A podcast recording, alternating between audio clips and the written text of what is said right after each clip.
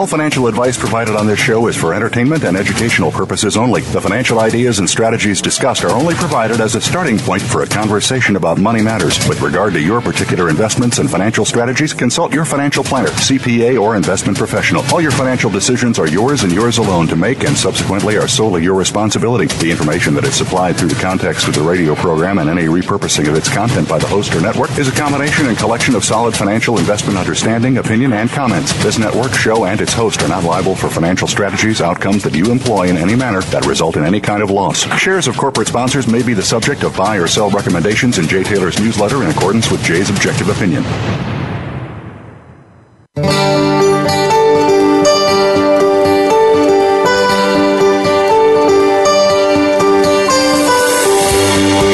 Welcome to Turning Hard Times into Good Times with your host, Jay Taylor.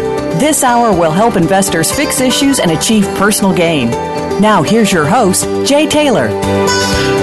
Welcome to Turning Hard Times into Good Times. I'm your host, Jay Taylor, and as I like to remind you each and every week, I'm also the author of a newsletter called Jay Taylor's Gold, Energy, and Tech Stocks, and my company, Taylor Hard Money Advisors, is in partnership with Chen Lin, who publishes What is Chen Buying, What is Chen Selling.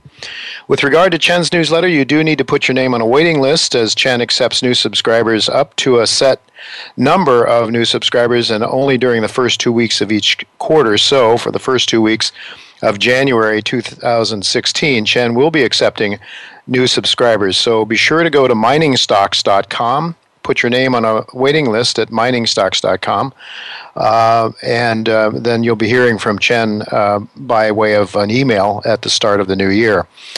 Uh, also, you can sign up for my newsletter at miningstocks.com as well. Would also like to remind you if you haven't taken advantage of or listened to uh, Chen's interview that I did with him last week. It is posted at Jay Taylor Media, J A Y TaylorMedia.com. Go to the podcast page and you can hear Chen's uh, comments on a couple of very exciting biotech companies, Ser- uh, Sarepta Therapeutics and Sorrento Therapeutics, two companies that I find very exciting. Uh, prospects, I think, for major upside from uh, the current levels. And uh, actually, uh, I have also recommended Sarah, um, Sorrento Therapeutics in my own newsletter. So if you subscribe to that letter, you can certainly learn a lot as well uh, from that source. I do want to thank each of you for listening to this show, making it one of the more popular shows in the Voice America Business Channel. Also, like to ask you uh, to continue sending your comments and questions along um, to Taylor at gmail.com. Questions, the number four uh, taylor at gmail.com. Also, you can catch me on Twitter at jtaylormedia. I do want to thank our sponsor uh, for today's show, that's Dynacor Gold Mines. Uh, I want to thank them for making this show economically viable. And I am really happy to report to you that Dale Nejmeldeen of Dynacor Gold Mines will be with me today to provide an update on the significant progress being made by that company. One of the few companies, in fact, in the gold mining space that is making money not only making money, but they are growing their gold production and profits very substantially as well. Uh, and they have some very exciting exploration news that has come out. In fact, uh, they uh, are exploring, they have some production coming from their property in Peru called Tumi Pampa. But in addition to that, they also have some very exciting exploration news that has recently come out. Um, and that has to do with uh, the discovery of a copper gold porphyry. Now, they're right in the middle of some of the largest copper gold porphyries in the world. This, uh, if this porphyry turns out to be of substantial size, I think this stock could, uh, could do extremely well. Uh, but short of that, they're doing very well just in terms of steady growth in production and profit uh, margins will be growing uh, as well. But but be sure to listen to Dale. Actually, Dale will be talking to Dale in just a couple of minutes after our first commercial break. Uh, before I talk a little bit about what today's show is about, I'd also like to uh, remind you, um, or to tell you essentially, that uh, I'm going to be interviewing Quinton Hennigh of Novo Resources. Now, Novo has been a sponsor to this show. Uh, the share price has suffered some weakness, as most gold mining shares have of late. But Quinton will be uh, providing an update on Novo Resources plans going forward. So that will be at Jay Taylor Media. Again, go to the podcast page at Jay Taylor Media. Now, we have titled our show today Preparing for Dark Times with Money and Other Forms of Capital. As I mentioned, uh, I will be talking to Dale Nejmeldeen after the first break. But our main guests today, Chris Martenson and Adam Taggart, well, they were with me just two weeks ago. They're returning by popular demand today, actually, uh, to discuss a little more in depth their book, Prosper you know, the physical world has limits. Uh, you wouldn't know it from the way the bankers are printing money. They seem to think there are no limits to how much money they can create, and then the demands on those limited physical resources are bound to cause some problems. And with massive debt based money creation, because that's really what we have now, we have money that is created out of debt. With that growing exponentially, the world is facing, I believe, very likely a very dismal future of mass bankruptcies and the likelihood very possibly of major wars. Well, Chris and Adam, as I say, will be with us again today at about half past the hour to talk more in depth about uh, how we might prepare to plan to thrive physically, materially, and spiritually in, in some very difficult days that may very well lie ahead. Preparing financially is part of what Chris and Adam will talk about. But equally essential in their books, they outline the needs for other forms of capital, such as material, knowledge, emotional, social, cultural, living, and time capital. However, today, when, uh, when Chris uh, and Adam return, we'll be talking mostly about financial capital. And they have some very interesting things I think they'll have to tell you about deflation and inflation and how they perceive things uh, might likely unwind as we go forward. So they will be with me at about half past the hour, but for now, we must take a commercial break, after which Dale Nejmeldeen will be with me to talk about Dynacor Gold Mines, one of the most exciting, I think, and certainly most prosperous gold mining companies out there. So don't go away. I'll be right back with Dale Nejmeldeen.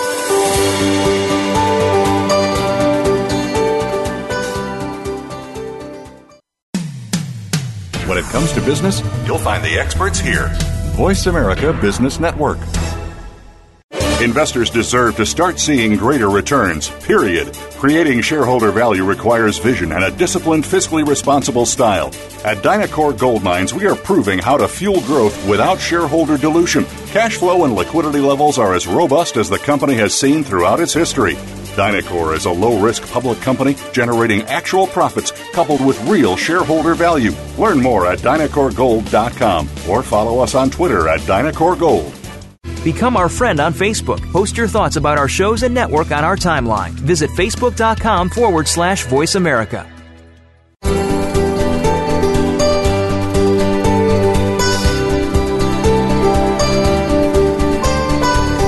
You're listening to Turning Hard Times into Good Times with your host, Jay Taylor. If you have a question or comment about today's show, Jay would love to hear from you at 1 866 472 5790. That's 1 866 472 5790. You can also send an email to questionsfortaylor at gmail.com. That's questions, the number 4, Taylor at gmail.com.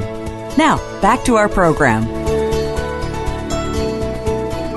Welcome back to Turning Hard Times into Good Times. I'm your host, Jay Taylor, and I'm glad to have with me for the first time Dale Nejmeldeen of Dynacor Gold Mines. We are used to talking to Jean Martineau, the president of the company. Uh, he is uh, traveling today in Peru, tending the company's business down there. But Dale knows the company as well as anybody, and uh, we're really glad to have him with us today. Dynacor trades in Canada under the symbol DNG. You can buy it in the United States, as I have, under the symbol DNGDF. 37.4 million shares outstanding, trading recently at around $1.20 US, giving it a market cap of only about $45 million in US money. And that is despite the fact that this has been a company that has been operating profitably for 18 consecutive quarters in what has been one of the most difficult gold mining markets on record.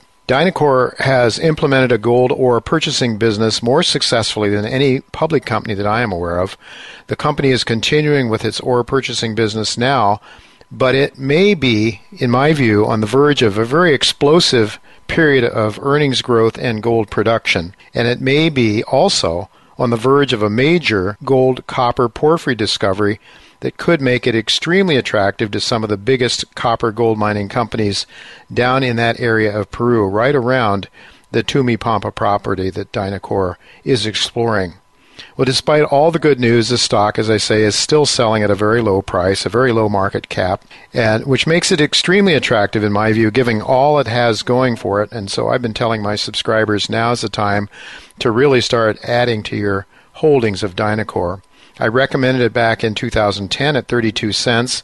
It has traded as high as two dollars, uh, but I think it's uh, it's really getting ready to to rise very dramatically in the not too distant future. And I say that even with gold prices where they are now. At a time when most gold mining companies are struggling to survive, it is good really to have Dale with me today to provide us with an update on this remarkable gold mining company that has not only survived, but is on the verge of what I believe, again, is going to be explosive growth. Thanks for joining me today, Dale. Thank you, Jay. It's always a pleasure to speak. Always great to have you. You know, uh, with respect to your ore purchasing business, you're building a new plant there. It's a, a place called Chala, Peru, and management is planning to wind down the existing operation, I believe um, over time at least. Now, when do you envision Chala will be up and running and on stream, and, and what and what will that mean for gold production and the profits of the company? Let's say the profit margins of the company, anyway. Well, I think uh, you know what uh, we've been giving some progress updates uh, uh, on the through our news releases, and then we put out uh, some pictures uh, just the other day.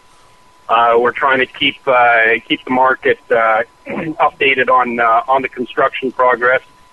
And I'm happy to say, Jay, that uh, it's on schedule and uh, it's on budget. And what I'm hearing uh, when I was back in uh, in Peru about uh, a month, month and a half ago, sitting down with the uh, the construction manager Jorge Lewis, uh, we were talking about uh, dates and schedules, uh, what kind of expectations we're looking at going forward, and uh, they're very confident that we're going to be opening up uh, our brand new plant in February. So we're not uh, we're not talking about years away uh, here anymore. We're talking about uh, a few short months. Hmm, now good. that's going to be an exciting time for us because you know this is uh, you're right. This is uh, this is a new plant and uh, it's a cost efficient plant. Uh, we put out a uh, some numbers uh, just recently on our investor presentation and uh, the exciting thing about this is that uh, we we're expecting to uh, save in around the uh, eight dollars uh, an ounce uh, in regards to our uh, our uh, energy savings because this this plant will be one of its kind uh, connected to the actual power grid. The one we're operating now uh, in Huanca is uh, is powered by uh, diesel powered generators. And there's Mhm. a difference a major difference. I mean, we're paying right now about 26, 27 cents per kilowatt at Huanca, and we're going to be down to around uh, seven, eight cents at the new plant, Chala. Mm-hmm. Now, the, the other exciting thing is uh, our tailings savings. We're, we're paying right now about $15 a ton for tailings at Huanca, and uh, we expect that to go down to about a dollar fifty. So we're targeting another twelve to thirteen dollars an ounce savings there. And then, of course, the big one is the fact that this mill, as you know, is located right off of the Pan American Highway, and uh, that's a major advantage for uh, not only for Dynacor but for the providers themselves. It's going to save us. Uh, we expect uh, we'll we'll be looking at saving up to around forty dollars an ounce. Wow. So you can you're talking thirty to forty percent difference between the new new mills. So we're very very excited uh, to get this new mill up and running, and uh, we're expecting to start uh, sometime in the uh, the second quarter. We, we believe our first gold gold pour will take place. So let's say you know March, April, May, uh, in, in that in that May, uh, April, May, June time frame, and we're going to trying to open up at 300 tons per day or 102,000 tons per year. And you know our grades are very high. We have uh, some of the highest grades in Peru. We attract the highest grade producers uh, because we are the most efficient ore processing company in that country. And uh, at one ounce per ton, you can see the. Uh, I mean, you can do the numbers yourself. sure. Uh, we're we're looking on an annualized basis when we open up at 300 tons per day. We're looking at an annualized basis of uh, around 90,000 ounces of gold. Hmm. This is a significant increase, not only in terms of production, but also in terms of profit. What do you expect to produce this year, Dale? How much? Just to put that in contrast with what do you expect to produce this year? No, what we're looking for this year is uh, our guidance uh, came out uh, about a month, uh, month and a half ago, two months ago. Uh, we put guidance out between 64 to 68,000 ounces for 2000 and uh, 2015. I will remind you, though, in October we had a very good month. We produced uh, 6,800 ounces of gold. So if you look at that month on an annualized basis, we're already over 80,000 ounces. But mm-hmm. for the mm-hmm. year, we're, we're comfortable in saying 64 to 68,000 ounces. All right, so you're increasing your production, you're increasing your margins very dramatically the way it looks, and so we should be looking at increased earnings uh, as well, I would guess. Yeah, I mean, and again, okay, we can do the numbers, and this is the advantage with Dyna, uh, with Dynacor. We have the results. Okay, this isn't just talk. We have now 18 quarters of consecutive profits. We're coming on five years in a row of profits here, and we can look at these numbers, and we can go back and look at our net profit per ounce. And if you look uh, in the last uh, last years, our average net profit per ounce, and this is taking into consideration the low, weak gold price environment that we're dealing with right now. Our average uh, net profit per ounce is about $91 an ounce. Okay? Mm-hmm. That's coming from the mill we're operating at, and we've been operating at for uh, almost 20 years. That's mm-hmm. Well, as I said, the new mill will see an increase of about 30 to 40 percent. So let's say, you know, uh, to just uh, err on the side of caution, let's say we up that $91 to about $120 an ounce profit, 110, 120, 130, in that range. Mm-hmm.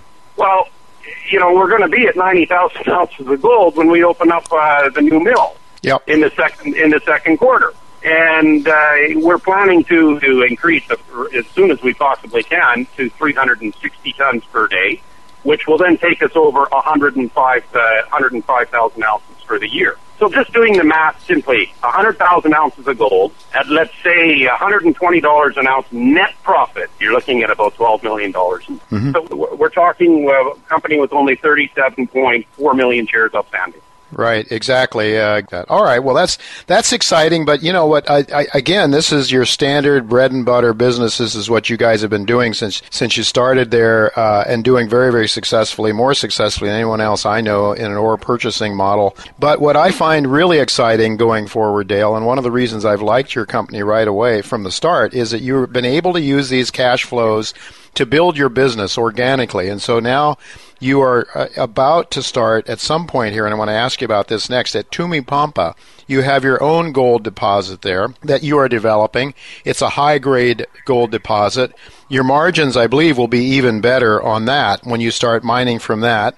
What are your plans uh, in terms of mining Tumipampa, your high grade vein system there that you have? Well, as you know, Tumipampa consists of uh, three different uh, mineralized zones. Okay, we have, uh, well, just recently we discovered, I'll, I'll speak about that in a few seconds, a, a major porphyry discovery. Right. Uh, we have a disseminated uh, breccia, and then we also have uh, underground veins, uh, high grade underground vein system, which we're not only just drilling, Jay. Okay, we're we're doing more than drilling. We're actually underground now. We we've been working and developing and working the uh, the underground vein by way of cross cuts, uh, drifts, and uh, adits and uh, and raises. And this is all being prepared for exactly what you just said, our own production.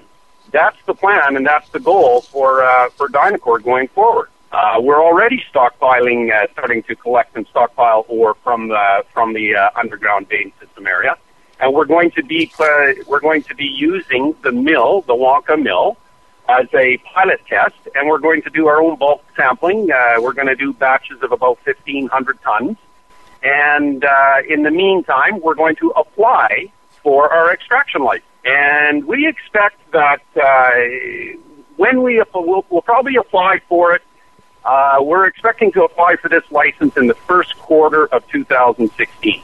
Oh, okay. okay. And we expect that uh, let's just you know again play it safe here. I would say within two years from today, we should be looking at uh, at uh, delivering ore from Tumipampa to our new mill, Chala, and being able to produce and sell the gold. Okay. So and as far as the margins, you're right. Sorry, but the margins, yeah, you're absolutely right. The margins on the, you know, that have been calculated, and this includes transporting the ore from Tumipampa down to our down to our mill. Uh, the margins that uh, we're looking at would be about three times as high, three to four times as high as what we're making right now through our ore processing. of course, we'll we'll know a little bit more as time goes on in terms of how much. Uh, how much ore you'll be pulling from there? Will you be providing? I think you're, you're planning to provide, are you not? A 43101 number very soon from Tumi Pampa and your underground vein system there? Exactly, and this is one of the things that we need in order to, uh, before we can apply, we need to have an internal calculation of our reserves at Tumi Pampa. That's part of the process, okay, along with uh, independent uh, study of our metallurgical recoveries, which we already have, and they came in very, very well, and also uh, a mine plan. As I said, we expect to have this uh, wrapped up so that we can apply in the beginning of uh, in the first quarter of 2016. But yes, the company will be able to, for the first time, announce its own 43101 resource calculation, and that's big for Dynacor because the gold that comes uh, that comes through on that resource calculation is as close to money in the bank as you're going to get. Why? Because we already have a mill, and the mill is uh, is uh, already permitted, and uh, the, the plan is for us to deliver the ore down to the uh, down to the mill. But you will be uh, before the two years from now, when you expect to be producing yeah. from uh, at Chala, uh, producing yeah. a Tumi Pampa or uh, gold from producing it at Chala, the Tumi Pampa gold. Uh, yeah. In the meantime, you're going to be processing some at Huanca. That that is uh, some bulk sampling. That Huanca is that what you're yeah, planning to do? Yeah, exactly. I mean, in the meantime, that's what we'll be doing. So it, will it, be, uh, you know, it's a it's a good test uh, for uh, for Tumi Pampa. And uh, by the time uh, we receive the license, uh, you know, we will have run it through the the Huanca Huanca mill. In as I said, we're going to do it in batches of uh, about uh, fifteen hundred tons, and uh, yeah, that's uh, that's the the intent. Okay, well, that's really good. And then, uh, though, as far as I'm concerned, uh, you know, you, you should be seeing some growth and some very significant growth then in earnings and, and production over the next few years, even with lower gold prices should they remain. I would wonder, though, to me, what has always excited me in the real blue sky, the potential frosting on the cake is the uh, is the porphyry discovery that you've just recently made. The potential for major bulk mineable copper, gold, gold, copper mineralization there at Tumi Pampa as well. And you recently came through with some very exciting numbers uh, with your porphyry discovery. Can you talk about that for a minute? I'd love to. You know, the, the porphyry discovery is significant for uh, for Dynacor and uh, for Tumi Pampa because the property surrounding Tumi Pampa are made up of porphyry. And uh, some of these are large. These are giant porphyries ranging anywhere from uh, 500 to uh, 1 point to almost 2 billion tons of, uh, of ore. Mm-hmm. Uh, this is significant because uh, we we uh, now have our own porphyry. It's a large uh, porphyry on the surface. Okay, we've discovered on the surface 1.7 kilometers by 750 meters. That's 1.3 kilometers squared. Now what we now what we need to do is we need to determine and, and uh, the uh, the continuity at, uh, at depth, and that comes by way of drilling. And the, targets are already uh, in place for the porphyry, and uh, we're going to be, uh, you know, we're going to have uh, some very interesting uh, results uh, coming out in the in the coming weeks and months on on this particular zone. And if we do hit, and we hit at a significant depth and width, yes, there's going to be even more uh, more excitement building around that porphyry. That's for sure. What they're thinking, uh, Jay, they're thinking the act, the porphyry itself is the source of the uh, of the of the gold and the copper uh, that we're finding at the uh, at the Mount Manto Dorado and the underground uh, vein system that we're working on. It shows it very clearly in our investor presentation. I can't remember what page. Uh, if you look on our investor presentation, uh, presentation, you'll see there's a there's a nice map showing the porphyry uh, alongside the uh, the vein system, which is about 2.3 kilometers away. They think it's connected, and if it's connected, well, I I think you know what that means. It could be very, very big. I know in talking to Jean uh, in the past, he has always pointed out that if you're discovering something very major there, and I think he always had in mind that was a very distinct possibility, that you would probably be looking to joint venture or do some sort of a deal with one of the other big boys there because you have world class mines all around you there and you have world class mining companies mining them. Obviously, the amount of resources it takes, both financial as well as technical, to put a major porphyry deposit into production is beyond the scope of, of a Dynacor generally. So, have you had any attention? Have some of the big boys are they aware of what you're doing there? Are they aware of your result? Yes, they are. All right. Well, Dale, you know, this is really exciting. When do you think we might start to see some long drill holes uh, results coming out? How soon? Porphyry system, I would, uh, because the porphyry, we're going to be delivering in, uh, in batches uh, down to the labs, and uh, that's going to be an ongoing uh, campaign on the porphyry. Best guess on the porphyry would be sometime in the first quarter. Would be nice, maybe even before, before PDAC. Well, that would be great. Uh, it could be really, really exciting, Dale. I, I can't uh, think of many, if any, junior mining companies, producers for sure, that have done such a great job as you guys have, have been able to keep the share count down, grow organically, and have the kind of upside potential that you appear to have here. It's really an exciting story. Uh, we do have to go. We're out of time. Is there anything else you might want to leave our listeners with? Uh, any other thoughts before we conclude our discussion today? Well, I just want to say, you know, Jay, first of all, thank you. Uh, it's always a pleasure to speak with you, and uh, just to, you know, remind uh, you that uh, we think 2016 and uh, going into 2017 are going to be uh, banner years for our for our company uh, because we have uh, three major uh, major events that we've been waiting for for quite some time. They're going to materialize uh, in the new year. I mean, we're going to be opening up this brand new cost efficient mill. Some are saying, you know, this is going to be the mill that's going to, uh, it's going to act as a central hub of the ore processing. It's certainly going to change the ore processing landscape in Peru, that's for sure. And we're also uh, looking at an increase in production and an increase in profit margins. And you know our share count is uh, is still at uh, around 37, 37.4 million shares outstanding. Yes. You can do the math. It's very easy. You're going to see uh, that the potential for earnings growth uh, is very real with Dynacor. We're expecting at least uh, two times uh, earnings uh, to increase our earnings power. And of course, for the first time ever, we're going to be announcing our own 43101 resource calculation. And Yeah. that's going to be big. for All right. All right, Dale, we'll have to leave it at that because we're out of time. I want to thank you very much for being with us. And uh, so, folks, well, don't go away, though, because coming up next after the commercial break, Chris Martenson and Adam Taggart of Peak Prosperity will will be with us. Both of those guys like gold a lot. Uh, they have a lot of other ideas, though, in terms of forming financial capital. Uh, you won't want to miss what they have to say, so don't go away. We'll be right back after the break.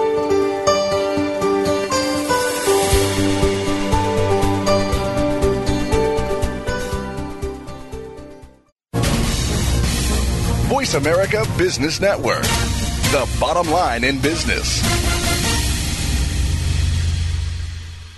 Investors deserve to start seeing greater returns, period. Creating shareholder value requires vision and a disciplined, fiscally responsible style. At Dynacor Gold Mines, we are proving how to fuel growth without shareholder dilution. Cash flow and liquidity levels are as robust as the company has seen throughout its history. Dynacor is a low risk public company generating actual profits coupled with real shareholder value. Learn more at DynacorGold.com or follow us on Twitter at Dynacor Gold. Follow us on Twitter at VoiceAmericaTRN. Get the lowdown on guests, new shows, and your favorites. That's VoiceAmericaTRN.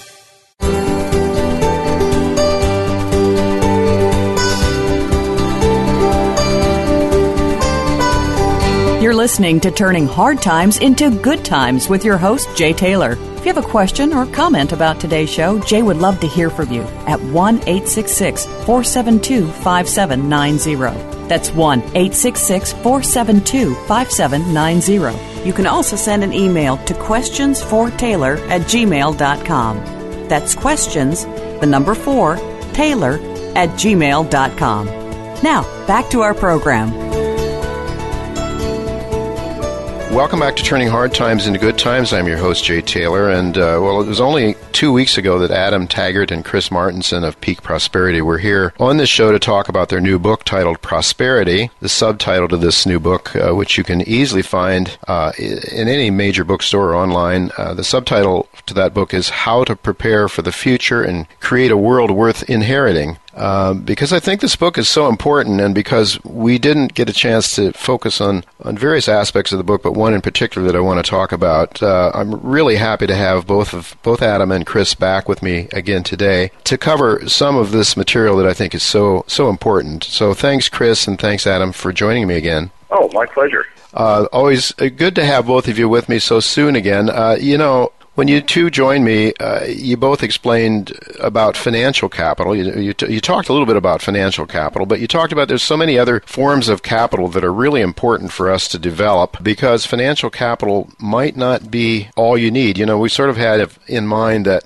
if we just build up a huge bank account, everything will be okay. Adam, maybe you could help us understand why maybe millions of dollars in the bank may not be all we need. Sure, and uh, you know, let me say first and foremost, it's not going to hurt. But um, what what we find that, that most people who have a lot of financial capital, but not a lot of the other types of capital that we talked about on the previous show, they tend to be very defined by that money. And uh, as we talk a lot about in the financial capital chapter of, of the book Prosper, um, we talk about um, a lot of the threats to the purchasing power of that wealth and I'm sure we'll get into it that a bit in this discussion here. But uh, but those that have a lot of money uh, and only a lot of money, they basically live with a chronic anxiety because it, they either know consciously or subconsciously that uh, that their capital, their financial capital, is under threat, and because their entire identity is wrapped up in it, you know, they're basically just staring at a future where it seems inevitable that uh, that, that that financial capital, its purchasing power, its value, is eroding, and they don't know at what pace it's going to erode, and, and they live in fear of uh, which we think is, is not an unwarranted fear, of another 2008 style crash or worse, uh, that could vaporize a lot of that wealth very quickly. And uh, you know, the the emotional insecurities that we see from these people is, my gosh, if if, if my money truly defines me, um, and, and I let it define my happiness in life, if it suddenly goes away from me, um, whether it's very quickly or, or just sort of a grind down over time, what's left of me? Who am I? Um, so it's a it's it's surprisingly there's a, a phrase out there that says um, some people are so poor all they have is money.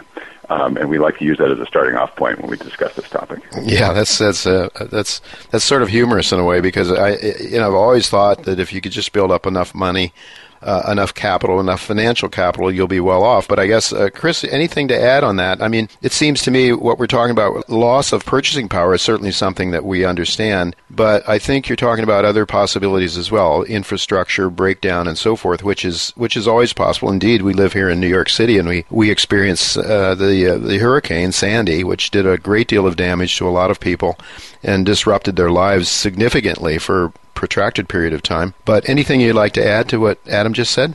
Well, sure, Jay. It, uh, you know what Adam and I are really uh, talking about is once people actually understand how the system works. So maybe the just-in-time food delivery system, or or the actual state of our of our grid. If you look into the electrical grid of the United States and the various threats that might make it go away for a period of time, um, and you look at all the, the things that we built up for ourselves in our society, you quickly discover that we have a very cost efficient, very complex uh, system of life built for ourselves. Of course, you know, those things could um, get disrupted, and Hurricane Sandy certainly created a regional disruption.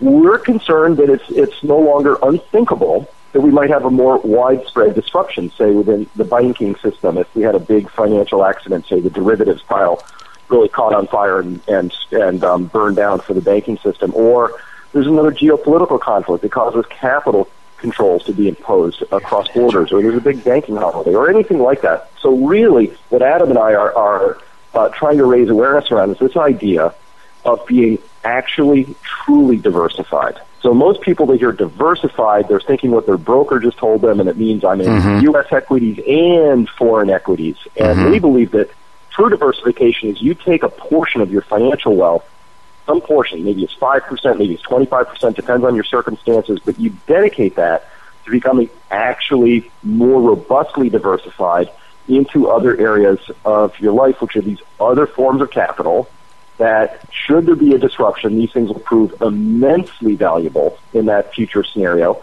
But if you do it the way that, that, that we've thought about doing it and that we outline in our book Prosper, you can do this in a way that actually brings you measurable, quantifiable, and quality of life improvements today, no matter what future arrives or doesn't arrive. Mm-hmm. And so we think it's just a really dominant strategy is, is to get yourself robust, resilient today in ways that really improve your life today. And if this future does happen, if these various scenarios happen, you'll be really glad you did these things. Right, Chris. Well, you know, you talk about uh, taking a portion of your financial capital and setting it aside into a resilience building fund. We talked about resilience the last time uh, that the two of you were with us. Uh, how how might this be done? Um, give us an idea of what we might do. Take ten or fifteen percent or twenty percent of our financial capital and put it into different buckets. You talk about. Could you just talk about that a little bit? Well, sure. So so briefly, you know, some of the other buckets we talk about are things like material capital, which could be, in my case, as I look out my window, my material capital is solar hot water, solar thermal, um, extra insulation in my house, and a variety of things that give me multiple ways of both heating my house and cooling my house, and also needing to do less of both of those things because I've invested in insulating. And so we have a number of examples, uh, particularly at our website as well, where you can look at hey, if I was going to take some money and I wanted to earn a nice 18% on it, you know, where would I put that? Well, Wall Street can't guarantee you anything at this point. You can't mm-hmm. put it in bonds. But if you put it in insulating your house and also air sealing it, there's a measurable, quantifiable ROI right there. So, so that's in, on this idea of material capital. We've got a bunch of investments people can make, which are have identifiable returns to you. Now, these are typically for homeowners. If you're a renter or, or you're in a big apartment complex, maybe less applicable. But mm-hmm. uh, for, for people who, who are uh, in a position of being a homeowner, there's fantastic returns to be had there. And so note what happens. First, you're, you're investing, you're getting good return today. Two, you're probably living in a, in a more well-insulated, comfier home. And three, if there's a future energy shock, you'll be less impacted than somebody who hasn't taken these steps. Right. Uh, well, another concept on page 61 um, of your book you must pre- be prepared to lose money. Um, you know, we don't like to think in those terms, that's for sure. And when I turn on my MSNBC or, or CNBC or, or any of the major networks, they're certainly not telling you that you should ever think about losing money. Adam, could you explain why, why you're so certain that we, we should really plan on losing money? Sure. Um, so as we say in the same chapter, we, we, we list out a lot of the um, both risks to the current financial system, and that has to do with um, you know a lot of the the stimulus that the central banks have have pumped into the markets that's reinflated asset bubbles. So we feel that there are many asset prices that are overvalued very much in the same way that, that many were back in 2007 before the, the credit crisis um, brought prices down. so first off, we just want to make sure that people are looking at the landscape with a an informed, eyes wide open perspective about the risks that are out there. Mm-hmm. Those risks, from our perspective, are you know lower prices are likely coming. Um, and uh, we also talk in the book, uh, sort of at a macro level, that we feel kind of in the grand game from a, a macroeconomic standpoint, the natural forces of deflation are trying to win out here and likely will in the near to midterm. So we see ourselves as entering a, a pretty punishing deflationary system um, that then will be met by the central banks with a very highly inflationary response. It'll sort of make the money printing that we've seen so far seem like, uh, you know, probably like just the early innings of the game. So we want to make sure that people kind of realize that, that we're most likely in a macro sense going to go down in terms of prices before they, they start going back up through inflation. And getting back to the other forms of capital, a really important one is emotional capital, which is mm-hmm. the ability to deal with adversity uh, with confidence and uh, and without becoming you know immobilized or paralyzed by fear or making bad decisions or rash decisions under pressure. And you know, during deflationary periods, particularly if they're compressed, uh, again, sort of like 2008, where prices are falling very quickly, most investors find themselves flat-footed, and mm-hmm. they either stay in investments that they should not be in, they don't uh, take on the additional cost of insurance uh, to protect against the downside, um, or they make really rash decisions and um, you know end up regretting them later on because they, they weren't thinking them through. So um, for all the risks that we list in that chapter you mentioned, um, we tell people at the beginning, look, expect that, that you're going to lose money, that everybody's going to lose money, mm-hmm. and emotionally prepare for that first. What we then say, though, um, is yes, you should plan to lose money. The trick is to make sure you lose less than everybody else on a mm-hmm. relative basis. Mm-hmm. And that's where we go through some of the solutions, um, particularly on the hedging side. There are lots of strategies that you can use today. Uh, we recommend you do them with a, an experienced professional financial advisor. Um, a lot of people aren't terribly familiar with placing um, hedges and using defensive options. Um, you know themselves individually, and they can be a little bit complicated. So definitely do it under the guidance of a trained professional. But there's lots of steps that you can take today to make sure that when uh, the you know the deflationary forces that we feel um, win out and prices really begin dropping, you've already got an action plan in place, and so you're simply mobilizing your plan, and you know you're able to feel confident and and and not uh, you know emotionally torn up about it. Where we think the average person who hasn't planned is uh, is really going to be experiencing and suffering some mental anguish then. Yeah, deer in the headlights is a picture that I that I can see, and I've experienced exactly. myself in 2008, 2009. I must confess. We, uh, uh, Adam, you, you talked about the the sort of macro picture that's going on, but I could see then that probably hitting people in higher taxes, probably uh, pension funds. I mean, all these things that we sort of think of as as safe and secure, um, maybe all of a sudden aren't so safe and secure. So, uh, would like to ask you, Chris, where do you think we are in this process? Adam was talking about deflation. We've seen huge amounts of decreases in, in the price of the metals and the energy products and so forth. Um, you know, oil and gas and uh, copper and gold and iron ore and all these things have had you know, massive declines in their valuations. Uh, yet we've seen stock prices, of course, uh, flirting with new highs all the time. Where do you think we're at in this process of deflation, Chris? Uh, Jay, I think we're just getting started. Uh, you know, you mentioned many of the sort of deflationary things we're looking at. Uh, deflation for us, of course, is a, a monetary phenomenon. Either mm-hmm. credit and money are expanding or they're contracting. We think that you know China was an obvious big major driver of the expansion, uh, tacking on over twenty trillion dollars of, of new credit in their system in just an eight-year period, uh, an astonishing number. And you know the whole overall world has taken on probably around 60 trillion in new debt since the crisis at this point. point, and we don't have a lot to show for it. And this is how you get a deflationary wave: is is you invest a lot of money uh, by borrowing it into things that don't pay, that they can't pay back. So that's what we're seeing. All the commodities, the key ones, you know, iron ore, I believe, is now down 80% from its highs yeah. in 2011. Uh, it's just astonishing. Uh, coal, oil, cement, oil's back at 38 as we're recording this right now. Astonishing. So those uh, to to us suggest that the stock market is whistling past the graveyard. We've seen a a gross uh, uh, uh, destruction of the internals of the stock market. It's really looking very unhealthy.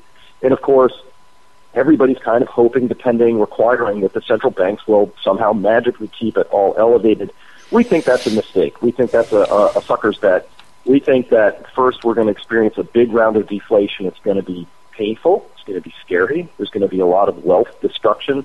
It's going to be centered in the credit markets. Uh, we see an extraordinary disconnect now between triple C debt and stock prices. Normally, when you have a big spike in, in uh, yields in triple C junk debt, you would see the stock market going down. It's a very high correlation, but it, it's uh, been missing in action for the past month and a half or so. Uh, we think that's also, uh, it, you know, one of those two markets is wrong, and uh, we usually put our money with with uh, bonds to be correct. So we're expecting that deflation to come. It's going to be uh, really a, a fairly uh, unpleasant moment for the markets. And then we think there's another round of this, which is the central banks really hitting the panic button and getting money to Main Street, which is why we think people need to have a plan. They need to understand what they would want to buy, what assets they would want to own for the future, because when the Federal Reserve, for instance, gives you or I a check or we get tax rebates or however they put money in the hands of Main Street, uh, that that would be your moment to run, not walk, uh, to buy these things that you already know are assets you would like to own. Right. Well, we've certainly seen the quantitative easing has put money in the hands of Wall Street. We haven't seen it get out to Main Street. So what you're saying is at some point in time when we have a mass, when, when this market really crashes or when it goes down significantly, uh, or when prices in general continue to decline, there will be a panic and then the politicians, the policymakers will put money one way or another, helicopter money, I guess is the vision that's given, either through tax rebates or through, or just simply giving us checks. Then if the money was in the hand of the masses, are you suggesting then we might see a turn from this deflationary environment to an inflationary environment, even a hyperinflationary environment, Chris? Yes, that's that's exactly the call that we'd be making because you know if we back up a bunch and look at this from a very high level view, money is just a claim on stuff. You know, I want to buy a guitar, I need money. So if, if there was more money than guitars, obviously guitars go up in price.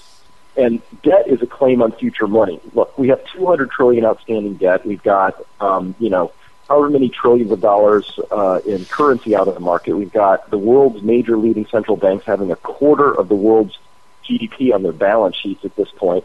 And we think that's just a big dry pile of tinder. All that has to happen is for the people with money to decide they'd rather not hold it. They'd rather be holding something tangible. And we think that's what the next leg of this story is. Uh, so where today everybody's talking about how smart they are for being in the stock market, pick a number, a couple years out, people will be talking about how smart they were because they bought land, gold, uh, you know, things like that, tangible pieces. So we, we fully expect this to end one way or the other, Jay, what has to happen is we have too many claims against too few things. Mm-hmm. Either that goes down a deflationary route and we just wipe all that stuff off the books and nobody wants that because political careers get ruined and bankers get pilloried and, and institutions fail.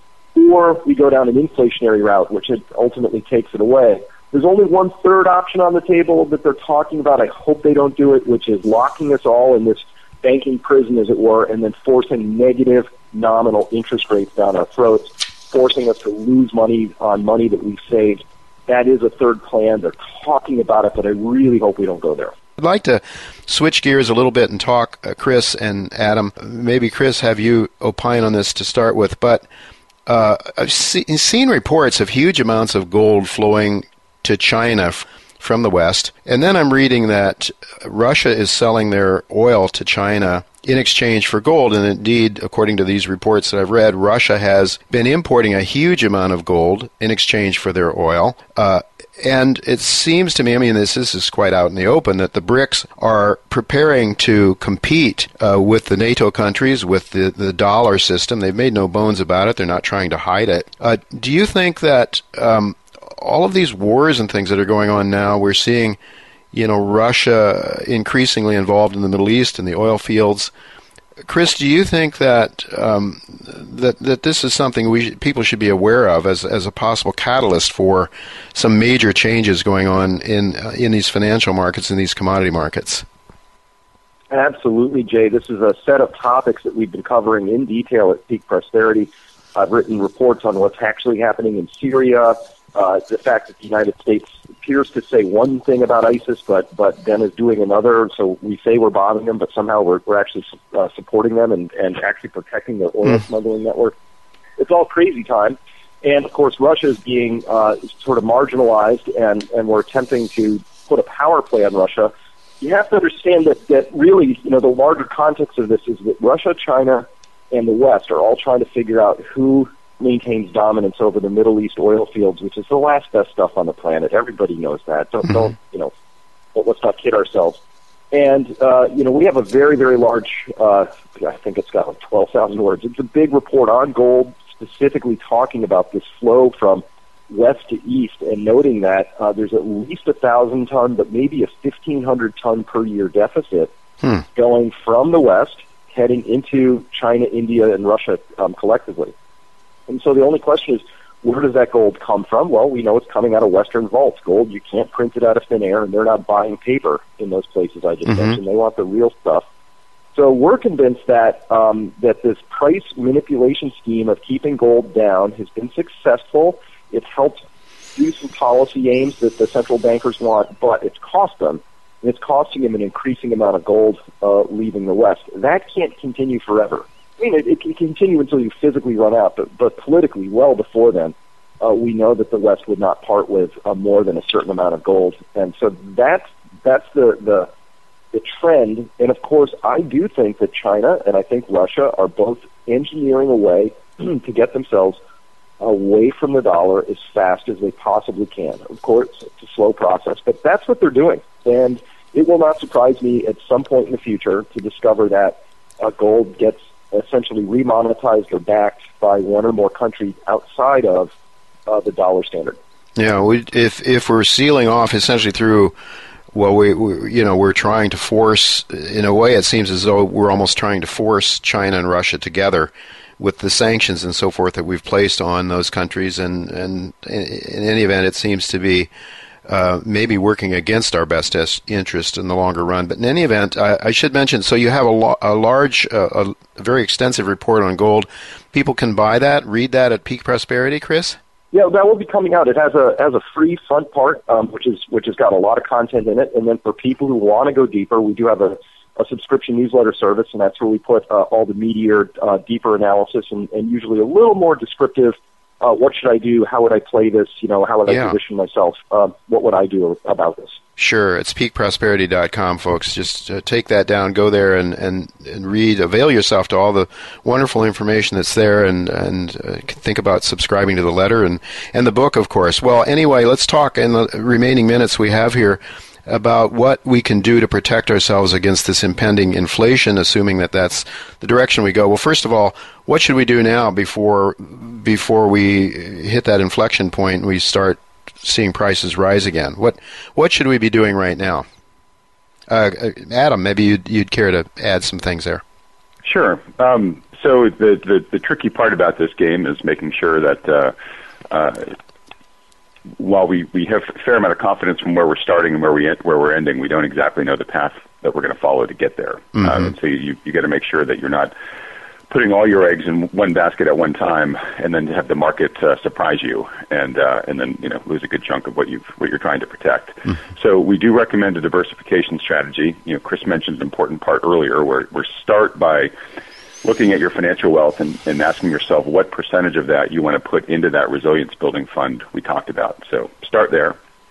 Secondly, we do think that we are, um, you know, over the, the sweep of history, um, wealth used to be defined really by tangible assets. Mm-hmm. Uh, we've moved into a very financialized period of history, and we believe that the pendulum is now swinging back uh, into harder assets. And, and one of the main reasons for that is because they, they can't be inflated away in terms of their intrinsic value. So, uh, in general, we recommend that people start looking at, all right, how do I get my money out, uh, or, or, a greater percentage of my money out of financial uh, paper claims and into real tangible ownership of, of hard assets. So, uh, that's Chris mentioned a few of these, but that's things like land. It's things like uh, you know owning commodities directly. Um, it's uh, you know, we, we would put productive businesses in that same category. Uh, there's a whole list of, of items, and we certainly go into this in the book. Mm-hmm. Um, secondly, too, it is not a bad time, even, and this might sound a little counterintuitive, but it's not a bad time to build cash mm-hmm. um, because we do think that we're going to be going through this deflationary period first. And, uh, you know, believe it or not, uh, with all the flaws that we've just listed and, and uh, the risks to the U.S. dollar, uh, in the near term, um, it is going to be the, the most likely one of the preferred, if not the preferred initially, uh, safe haven when there's a flight to safety. So, um, uh, you know, playing it safe, taking your chips off the table, and just storing them uh, in cash. Uh, that's not a bad thing to do with a percentage of your your money here.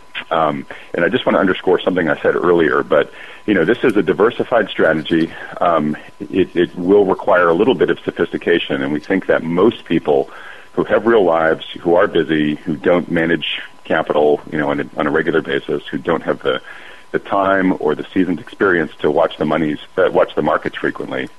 Um, building this whole strategy and plan under the watchful eye of a experienced financial advisor who is appreciative of the risks that we've been talking about in this this interview. Um, we recommend if you can do that, you really should. And Chris and I, even as, as much as we follow the markets, we still work with a financial partner mm-hmm. um, because um, you know the, it's always good to have an extra pair of eyes and an extra brain in the room to make sure that you're um, you know, being smart in terms of how you're putting your strategy together.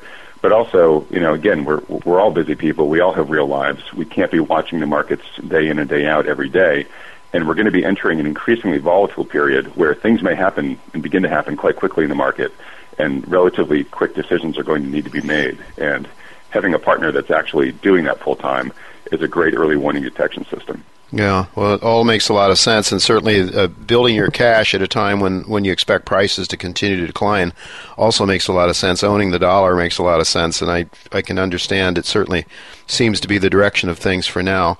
And I just uh, tell my listeners there are so many topics we don't have time, of course, to go into, but the idea is for you to buy to buy the book Prosperity. It's it's a very very important book but just some of the ideas, uh, as Adam was just talking about, building cash, build an emergency stash, keep a reserve for hard times, build up your dry powder so you have money to, to buy things with, at the bottom of the market when things are bottoming out sometime. Uh, that's how you can actually come out ahead uh, in these difficult times, potentially financially.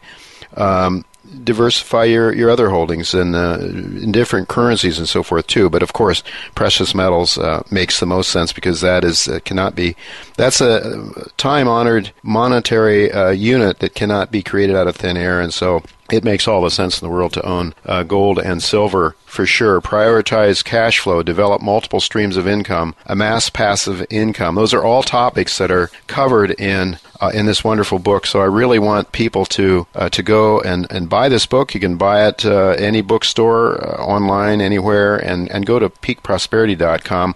One more thing uh, before we let the both of you go, Chris uh, towards the end of chapter six, uh, there's a caption: "Live below your means and invest the difference." Talk to us a little bit about that, the importance of doing that.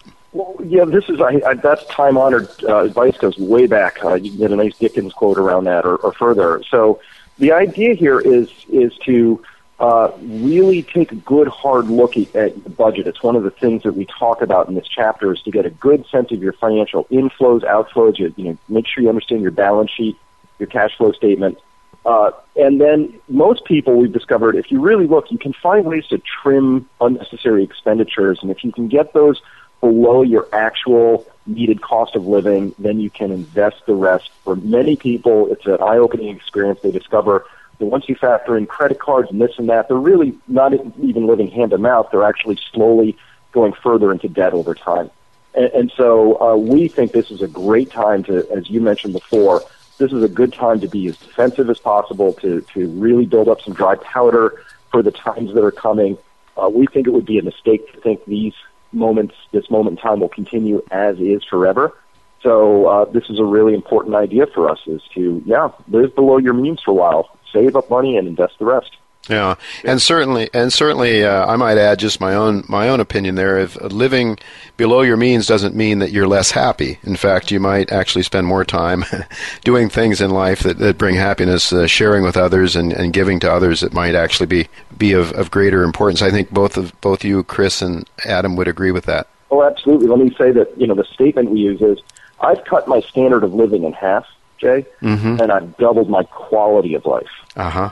Yeah, I can believe I that. A much higher, uh, yeah, much higher quality of life now than than before when I when I had a boat and a bigger house and all sorts of things. Yeah, all the all of the difficulties that go with maintaining that and running around like crazy trying to to take care of everything, and you don't have time to give your wife a hug or some things that are important like that, perhaps. So, anyway, we are out of time. It always goes so fast with both of you. Thank you, Adam, and thank you, Chris, for being with us uh, once again. You guys have some really important things to tell people, and so I'm so pleased that you could be with us again. So, thank you very much. Our pleasure. Thank you. Well, that's all the time we have for this week, but be sure to keep your eyes open for our show next week. Uh, we will have more important insights from our guests. So, until next week, goodbye and God's blessings to you.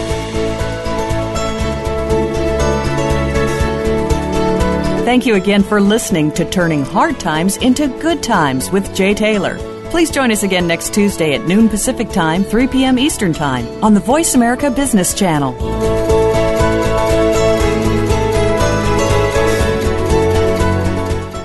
Investors deserve to start seeing greater returns, period. Creating shareholder value requires vision and a disciplined, fiscally responsible style. At Dynacor Gold Mines, we are proving how to fuel growth without shareholder dilution. Cash flow and liquidity levels are as robust as the company has seen throughout its history. Dynacor is a low risk public company generating actual profits coupled with real shareholder value. Learn more at dynacorgold.com or follow us on Twitter at Dynacor Gold.